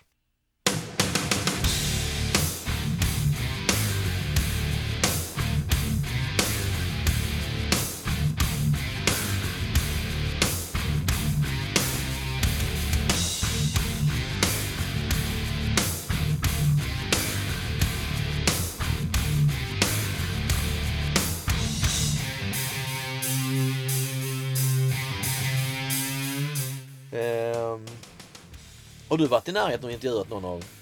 Nej, faktiskt Nej. aldrig. Nej. Nej, jag har intervjuat... Det ligger ett presspass här på Death Magnetic. Ja, just det. ja. Jag intervjuade eh, Sword, förbandet. Ehm, Mm, ehm, nej, jag har intervjuat Jason Newsted, det är väl närmast jag kommer. Då när han släppte sitt solo, det här Newsted eller vad fan det heter. Ehm, av, av en ren flax att det dök upp i mailboxen och så här liksom att han skulle släppa plattan, bla bla bla från någon pff, skivbolaget eller manager eller fasen det var och jag bara drog en röva och tänkte, ja fasen jag kan ju bara få ett nej. Så jag bara skrev tillbaka och, och, och då drev jag bara liksom en, en liten blogg, Metal Shrine. Eh, men fick svar sen att absolut, eh, 40 minuter funkar det liksom bara lätt. Vad det för, gjorde du det för Metal Shrine? Jag gjorde det för Metal Shrine. Ja. jag, så jag var ju Tungt. nobody. Ja. Och eh, sen så blev det uppskjutet någon vecka och sen liksom krympte tiden tror jag ner till 20 minuter och en halvtimme. Jag var ju hur glad som helst. Eh, och han var fantastiskt trevlig och fantastiskt pratglad. Och jag har ett svagt minne av att liksom i mailkonversationen med den här managern, och fan vad det var, så här, det stod någonting om att inte för många frågor om Metallica och vad fasen det var. Men sen så frågade han någonting så här på slutet att eh, eh Säg att, att eh, Metallica ska ut på turné. Robert Trujillo bryter benet, kan inte turnera. De ringer dig. Skulle du göra det? Eh, och då sa han massa så här liksom att, eh, då berättar han mycket att han, han kommer alltid liksom stå på Metallicas sida och bla bla bla och han lärde sig fruktansvärt mycket om allt det här och, och de är fortfarande polare på så vis och så här. Och så sa han liksom bara, jo visst vad fan om, om allting stämde och sådär och om jag fick a gazillion dollars så absolut skulle han göra det. Och det var liksom helt bestämt att det är de här datumen du ska göra liksom, inte mer så. Så, så kunde han absolut ställa upp på det. Så det Men det var jäkligt coolt att, att snacka med honom. Det, var- det var liksom, det var jäkligt nice. Ehm, sen, sen kom jag på faktiskt när jag satt nu inför, inför den här podden så kom jag på att jag intervjuade faktiskt han Stefan Shirazi. Han som är, eh, som driver deras eh, fanclub-tidning, den här So What. Honom intervjuade jag också då när jag körde den här bloggen. Långt, långt samtal och det var också jäkligt kul. Eh, för han har ju också massa roliga stories om Metallica-livet och Hans, hans första grej han också gjorde, han, det var inte Metallica, men hans första liksom, musik han gjorde var en Motorhead-grej från skoltidning. Och han mejlade någon sån här Motorheads management eller fan var och liksom fick svar sen att Lemmy hade sagt bara ja men vad fan skicka ner killen liksom. Och han fick komma till studion när de spelade in Another Perfect Day. Och, och Lemmy var skitcool liksom och så här. Det var den första grejen han gjorde. Det var jävligt häftigt. Ganska så tungt. Så att, ja nej. Det är väl det. Ross Halfin har också intervjuat för fan. Och då hade jag på mig vi får ta en bild på alla grejer sen. Eh, då hade jag på mig den här Metallica t-shirten som är faktiskt från turnén eh, 92 då. Fast jag, jag, jag, jag fick den av en polare långt, långt senare. Eh, men... Eh, true. alltså. Exakt, just faktiskt eh, Jason Newsted eh, hade på sig den tröjan. Bland annat tror jag på den här Milton Keynes-giget. Men jag och eh, två till intervjuade Ross Halfin när han var här i Stockholm. Vi var skitkul för Ross Halfin har fotat alla och speciellt har han ju arbetat mycket med Metallica. Eh, och då hade jag den tröjan på mig. Och då sa han direkt något sånt där liksom bara Fan har du på dig den fula tröjan för? Så här, liksom. eh, men eh, ja nej. Nej jag vet inte. Jag vet inte fan. Jag vet inte vad det var. Men, men han är rolig, Ross Halfin. Han är ju en sån människa som säger precis vad han tycker och tänker. Han bryr sig inte.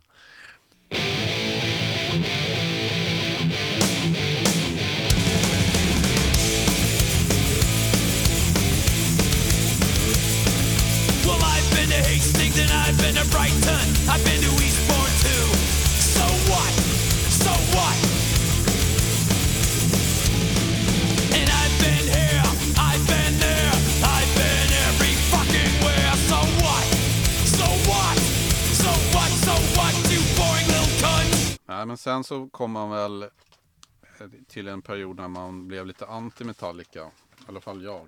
Ja, Och bland annat på grund av det här med eh, Napster. just det. Där jag tyckte att det blev ju fånigt. Använder du Napster? Har du en sån? eh, Nej, jag gjorde inte det. Eh, Jag tror inte att jag laddade ner någonting. Inte jag heller. Men jag tyckte att Metallica och de betedde sig löjligt. Mm. Liksom, att de, varför lät de inte andra sköta det där snacket? Liksom? Nej. Det kändes ju som att de, de framstod ju bara som giriga. Liksom. Mm. Och, och just det här äh, gamla Metallica som liksom tiggde mat av Anthrax som det, det. de hade studion bredvid kändes väldigt långt borta. Just Så. Och sen även det här med liksom som eh, då att de lät fans filma och Ja. spela in väldigt tidig sådana här Cliff Mall videon som släpptes byggde ju bara på fanfilmat material och, och sådär. Ja. Så det blir också lite konstigt då. Men, men jag kan å andra sidan förstå tanken. Många retar väl sig på just det här med Metallica också som man tjänat hur, liksom, hur mycket pengar som helst och vad hade det för betydelse. Och å andra sidan kan jag förstå, liksom, men det var, kan tänka mig att det var just Lars Ulrik som drev det mest. Det var han som satt och pratade om det sådär. Eh, att eh, det var väl just principen av det hela. Att de liksom inte hade gett någon tillåtelse till det. Att man skulle kunna dela deras musik hur som helst. Så säga. Så det, Men det var väl också en del löjliga uttalanden också. Som, Ja. som kändes väldigt så direkt riktade mot fans. jo Så- visst. Jag för mig var det inte han och var det typ Don Henley? Från The Eagles som, som också Just var i samband med detta och som Just det, han hade inte tjänat tillräckligt på Hotel California. Nej, exakt. Fan. Gnidna jävlar. Fan alltså. De skulle precis släppa en greatest hits liksom. Ja. Och sen Jo men kom Napster. visst. Ja, det, är, det är för jävligt. Nej men det, det, det jag, jag, jag kan väl se lite båda sidor där. Men det Samtidigt är det ju det också det som blir problemet. Lite där du sa när man tappar lite intresset med Metallica. Det var det ju också att de, de blev ju egentligen på något vis för stora f- for their own good på något vis. Att, eh, vilket kom långt senare. Men, men det är lite liksom det här som ändå börjar med, med Load och allt det här det mer experimentella. Eh, med en jävla konstig image av det hela. Eh, långt senare kommer Saint Anger. Eh, sen kommer den här Lulu som, som där är lite också jag kan se att ah, det är ju det är coolt att göra det även om den är då snudd på olyssningsbar. I am all this. I am the root, the progress, the aggressor.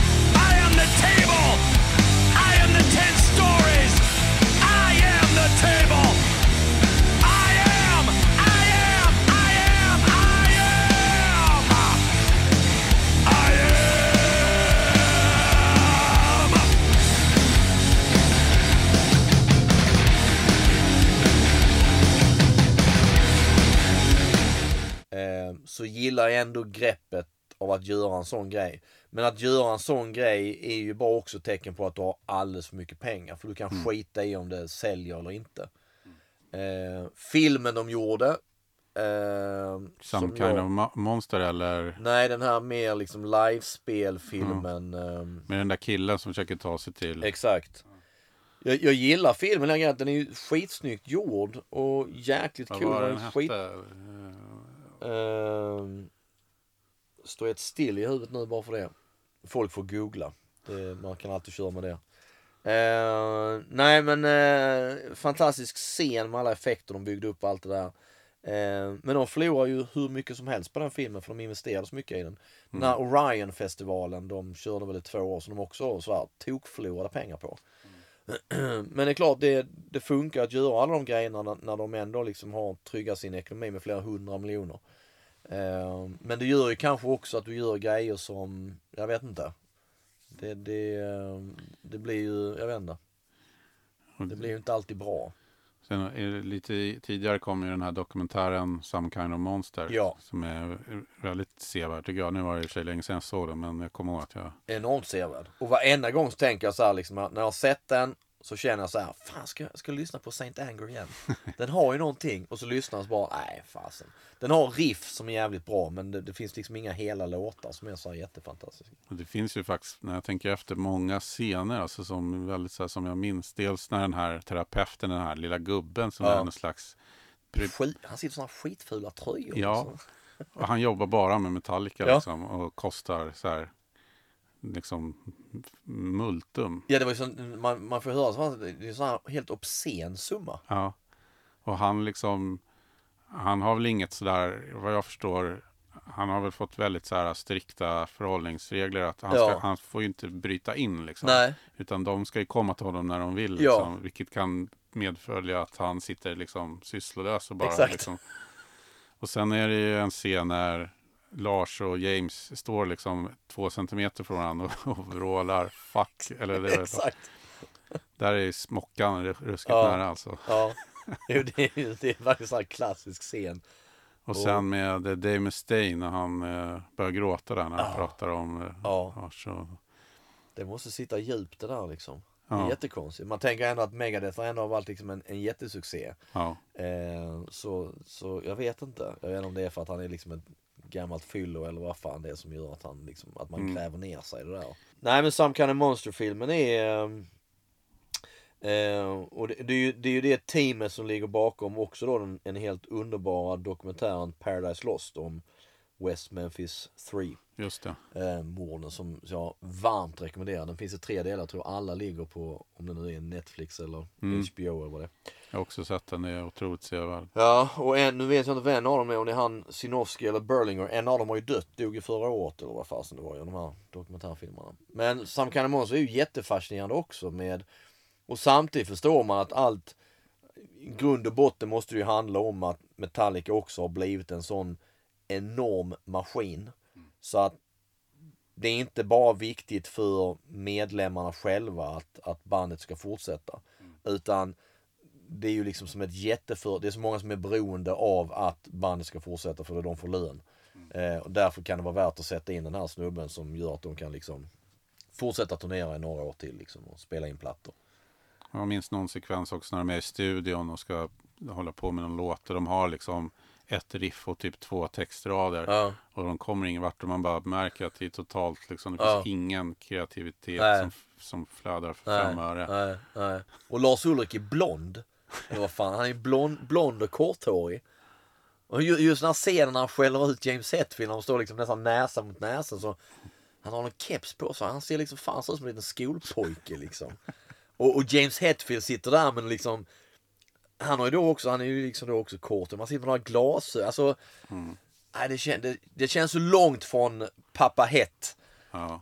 Ja, han känns helt så och- balsamerad. Det känns som han är, går på Valium. Ja, ja, visst, visst, visst. Han är inte med riktigt. Nej, eh, så att jag, nej, jag kommer för evigt att sakna James Hetfield från början av 90-talet där när han var som tuffast och coolast och svor hela tiden. Det, det, var, det var mest rock'n'roll då på något vis.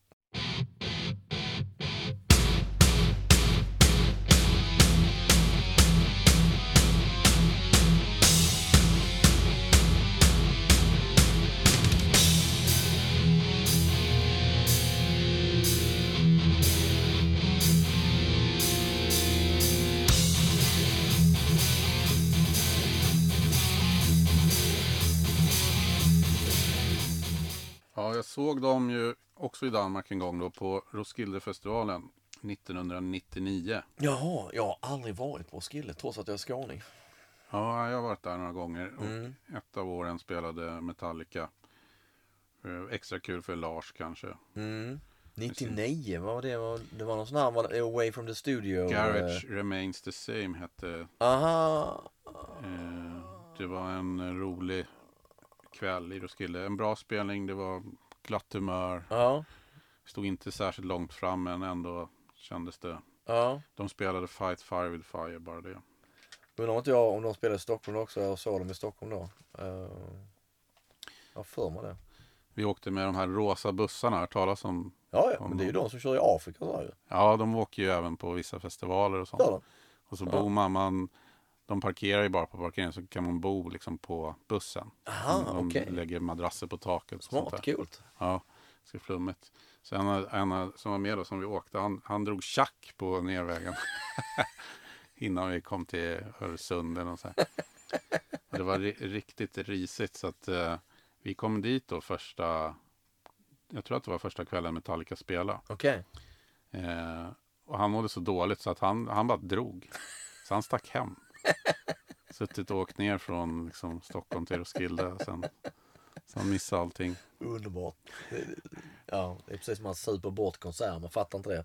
Lagt ut massor med pengar och sen så, så minns du ingenting eller du däckar innan. Men jag tänkte på det när du sa det med, för att du var på testament att folk var så.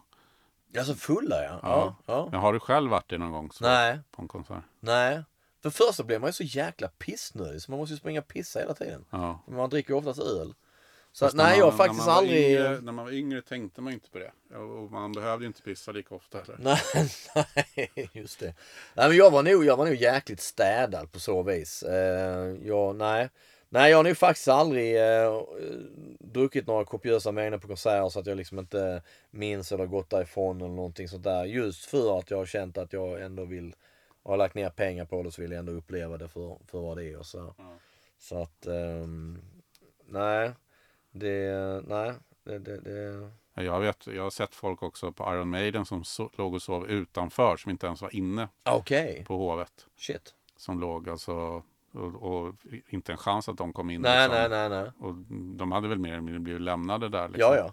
ja Så det- förhoppningsvis ju- plockades de upp efter konserten. Exakt, ja men det är ju starkt. ja. Nej men jag, jag tänker tillbaka alla Metallica-gig så, så, ehm, så har alla varit fruktansvärt bra. Det enda riktigt dåliga giget jag gjort var när de spelade på Ullevi. Eh, Saint Anger. Där, det kan ha varit ett förband till men, men Slipknot var förband också. Men då var vi på samma. Ja okej, ja, Slipknot var fantastiskt bra. För då, vi kan ha varit på två ju. Samma. Ja. 96 i Globen och Ja just det. jag kollade, det var 2004, Ja, stämmer. 30 maj. Stämmer.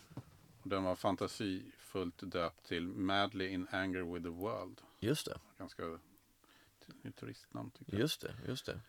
Då stod vi högt upp eh, och det var lite det här som jag hört från Ullevi att det kan blåsa bort. Ja, liksom, verkligen.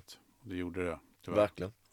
Nej men då var det också för att då var det Det blev aldrig någon nerv Jag upplevde att det blev aldrig någon nerv i giget och eh, Jag hade hela tiden en känsla att jag gick och jag gick och väntade på just att James Hetfield bara skulle gå ut och liksom dra något religiöst skit.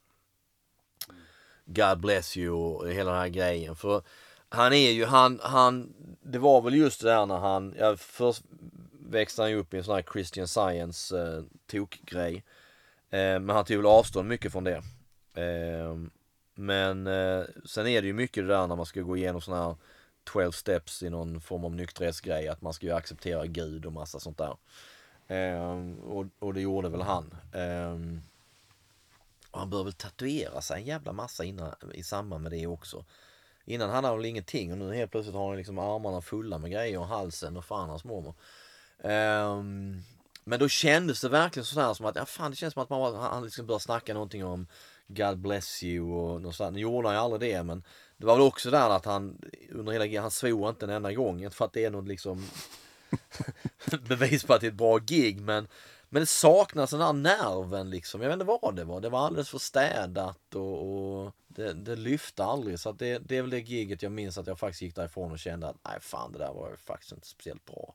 Eh, men det är nu enda gången. Sen efter det så såg de, så både de där gigen på Death Magnetic när de spelade i, i Globen. Eh, Machine Head förband. Och samma med det också, han hade sin sin eh, maggrej som gjorde då att de ställde in.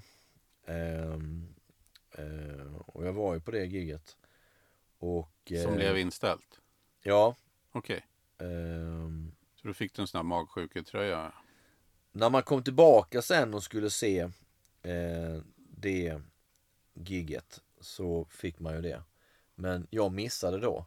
Eh, jag såg folk gick omkring med den här jävla magsjuketröjan. Eh, men sen senare, återigen av samma polare som jag fick den där Metallica-tröjan.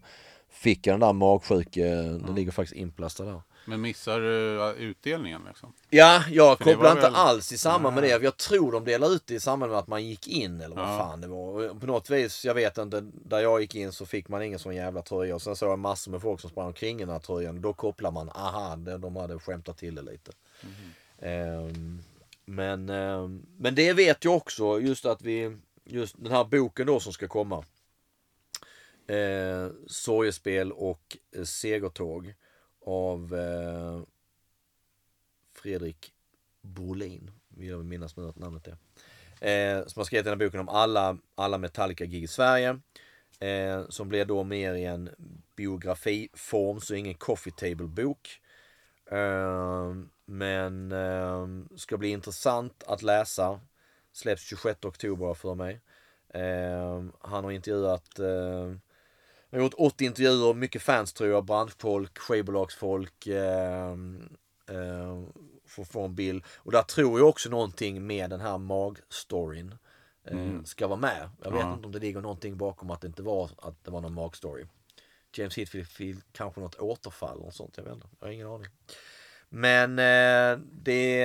Det lät ju lite märkligt. Ja, det lät lite skumt. Ehm, nej, men det är en bok jag ser fram emot. Den ska bli jäkligt kul. Det är ju, uh, släpps ju på Gain. Um, skivbolaget som har startat någon form av bokgrej. Mm. Carl Linnaeus, mästerjournalisten på Sweden Rock Magazine. Ja, är ju Han har ju varit med i C90. tidigare. dessutom det. Uh, I och med gör ut den eh, på Gain och jag har förstått det som att även de intervjuer Carl Linnaeus har gjort med Metallica kommer att återfinnas delvis i, i den här boken också. Eh, jag pratade lite med Fredrik tidigare nu i veckan och eh, han har lyckats då hitta bilder från alla Sverige-gig tror jag. Sen om alla kommer med, det var väl en helt annan femma. Men det ska bli intressant att läsa. Eh, och det, är- det är lite kul för vi, vi pratade om det också. Han nämnde att eh, Kiss i Sverige-boken hade väl varit en, en, en liten influens. Eh, och jag påpekade att innan det kom det ju faktiskt en eh, svensk bok också som heter eh, Scream from Sweden som handlar om Iron Maidens alla eh, Sverige-gig. Och sen så fanns det väl någon, någon Rolling Stones bok med samma tema tror jag. Det kan finnas någon Dylan-bok med, med samma tema så att säga. Mm.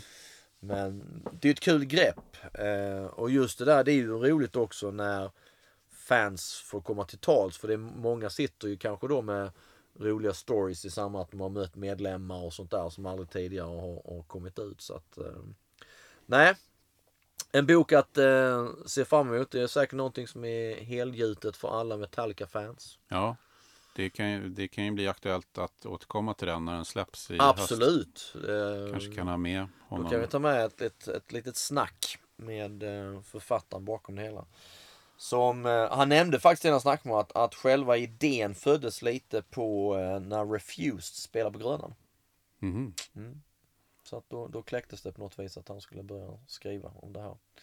Eh, och han hade också eh, eh, lustigt nog Gentofte 91 som sitt första Metallica-gig. Eh, och han hade också, vad var det? Jag tror 1986 var väl då han började lyssna på Metallica och det var det Ride the Lightning. Okej. Inte Master of Puppets Ja. som släpptes då utan det var några polare som har sagt till om att du skulle lyssna på det här för mig. Ja. Eh, och då kom han in i det och han Jag fick bilden av att han, han var en eh, sån här bootleg-samlare och så också. Så.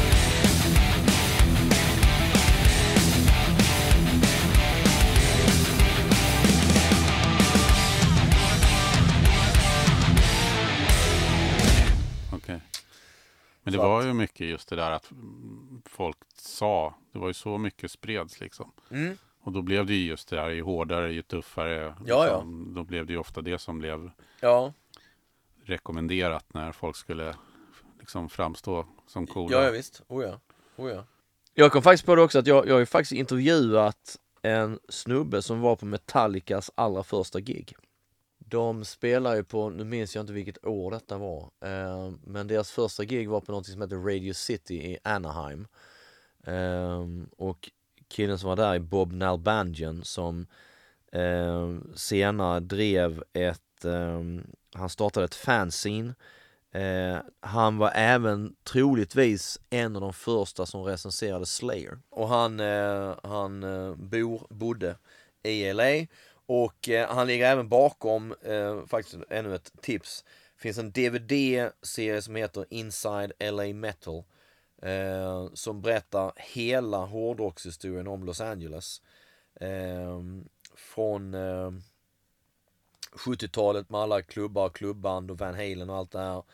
Eh, och sen så har de en del som är Sunset Strip-delen Och sen har de nu en del som är thrash-delen. Okay. Eh, och han eh, är polare fortfarande med just eh, Metallica med Lars Ulrik och eh, James Hetfield och dem. Så att han har med Lars Ulrik i den här eh, serien. Och eh, hans, hans kompanjon heter Carl Alvarez. Eh, så de har gjort fantastiskt. Så att, eh, kan man hitta den, det går att hitta tror jag på, på nätet. Man kan beställa och plocka hem. Men det är eh, fantastiskt bra gjord dokumentärserie med de flesta av de som faktiskt var på plats när saker och ting hände. Väldigt, väldigt kul att titta på och lyssna på. Men han, Bob Nalbandian, han var på denna spelning på Radio City Anaheim. Och sa väl just det att det var kanske, var det? 40-50 pers Ja, i publiken. men ändå, det var deras första. Ja. Eh, och han brukade hänga mycket med Lars Ulrik. Eh, lärde känna honom tidigt. Eh, och det var just det att, att eh, han berättade det att eh, Lars hade ju alla dessa importskivor. Eh, som ingen annan hade. Mm. Eh, vilket var det också att bilden man får av Lars Ulrik var väl lite då också att han var lite bortskämt barn som fick väl kanske lite det han pekade på sådär. med sin tennisproffsspelande farsa. Men, nej, men det är lite kul att höra det för, med, av någon som faktiskt var på plats och såg det där. Det där är ju ändå liksom någon form av musikhistoria.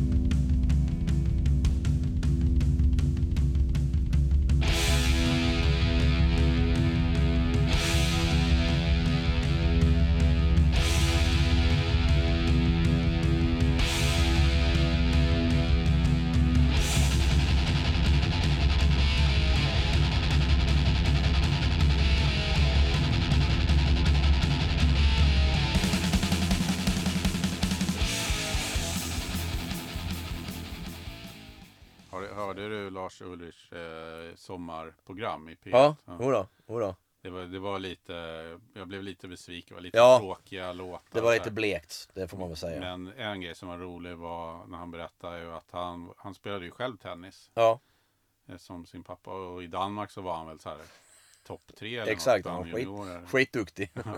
Och så kom han då till något eh, college var det väl va? Ja, jag tror att de bodde, vad hette det? Newport Beach heter det väl, vad fasen det var. Ja. Utanför LA någonstans var Det det. kanske var high school fortfarande. Ja, något sånt. Ja. Och då var han inte ens topp 50 exakt. på skolan. Nej, liksom. exakt. Det var helt usel. Och då insåg han att han kanske inte skulle nej, nej, visst. Visst, nej.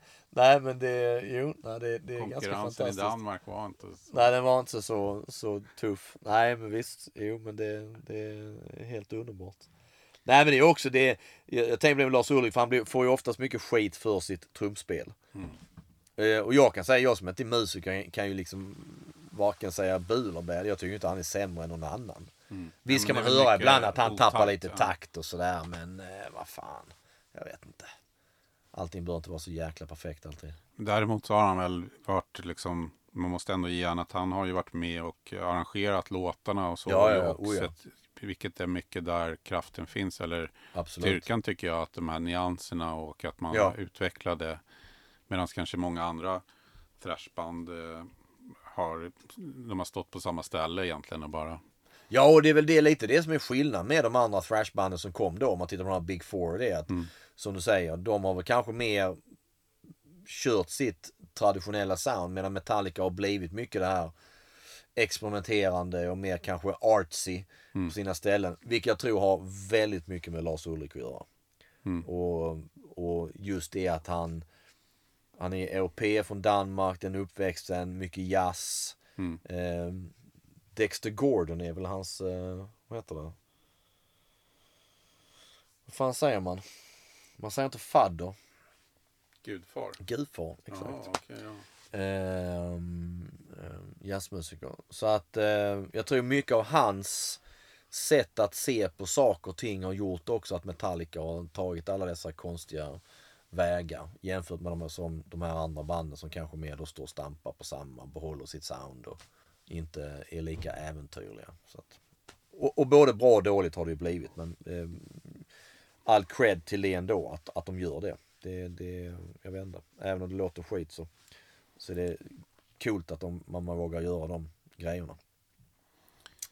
Och jag tycker också att med senaste Hardwired to Self-Destruct så det är ändå en, en platta som jag liksom tillräckligt bra för att jag Ja, oh ja. återkommit till. Absolut. Det är det första på länge med Metallica för min del. Absolut. Och Atlas Rise och de här låtarna där ja, ja. man eh, i alla fall kan känna igen den här energin och Verkligen. Och det, det tycker jag också är fan imponerande av, av 50 plus Mm. Snubbar som kanske just sådär också inte egentligen behöver göra någon platta. Mm. Att ändå producera någonting sånt, det är, nej, det är, det är jäkligt imponerande. Men jag gillade mycket på Death Magnetic också. Eh, tyckte den har, den har sina stunder absolut. Så att den, är egentligen enda stora plumpen är väl Saint Anger och Lulu experimentet. Eh, annars så, nej.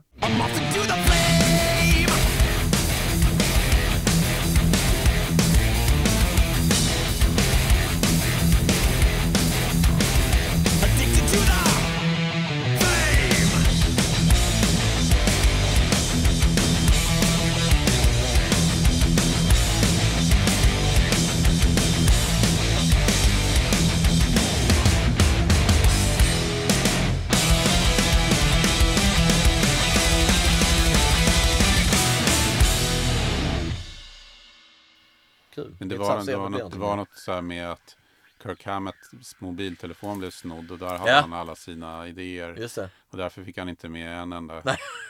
låtskriva Exakt. credit liksom. Exakt. Då, då kommer det där liksom lite, ja okej, Jag minns, jag, greedy bunch. ja, jag, minns, jag, jag snackade nyligen med ehm, eh, Eric Peterson i Testament. Och då pratade just när han låtskrivare just det att man sitter och spelar så har man tele- telefonen det är så smidigt så spelar man in det. Och då sa det också, ja fan det gäller inte att tappa bort den liksom så här, som Kirk Hammett gjorde. Och då sa han det också, nej vad fan jag tänkte på det liksom. Men så undrar han också, vad fasen iCloud och allting sånt Kirk, vad fan gjorde du med det liksom? Det, Jag vet inte. Det är som det är, det är inte lätt. Ja, en och en halv timmes Metallica special. Helsike! Börjar bli dags att runda av. va? Ja, vi har täckt det mesta tycker jag. Ja, jag tycker att vi har lyckats. Vi har ju varit seriösa den här gången och för, Ja. förberett oss. Ja, verkligen. Så eh, det, utvecklingen går framåt även här ju. I rock'n'roll-rummet. Ja, absolut. Absolut. Eh, och Metallica spelar ju som sagt om en dryg vecka Någonting sånt ja. Ja, i Stockholm och ja, lite andra ställen också. just det. Stämmer. Eh, vi ska ta lite bilder här och på Niklas Metallica-prylar. Mm, Lägga ut på Instagram och, Mm. och Facebook. absolut.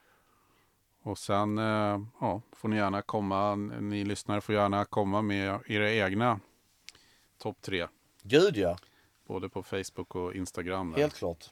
Helt Ta klart. fram sågen och tala om vad ni tycker.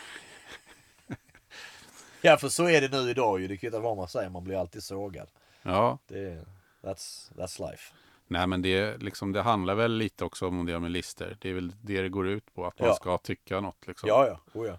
Och sen, eh, men jag måste säga att det var ju lite lättare att göra de här än förra programmens topp 10 svensk hårdrock. Ja. det var lite större.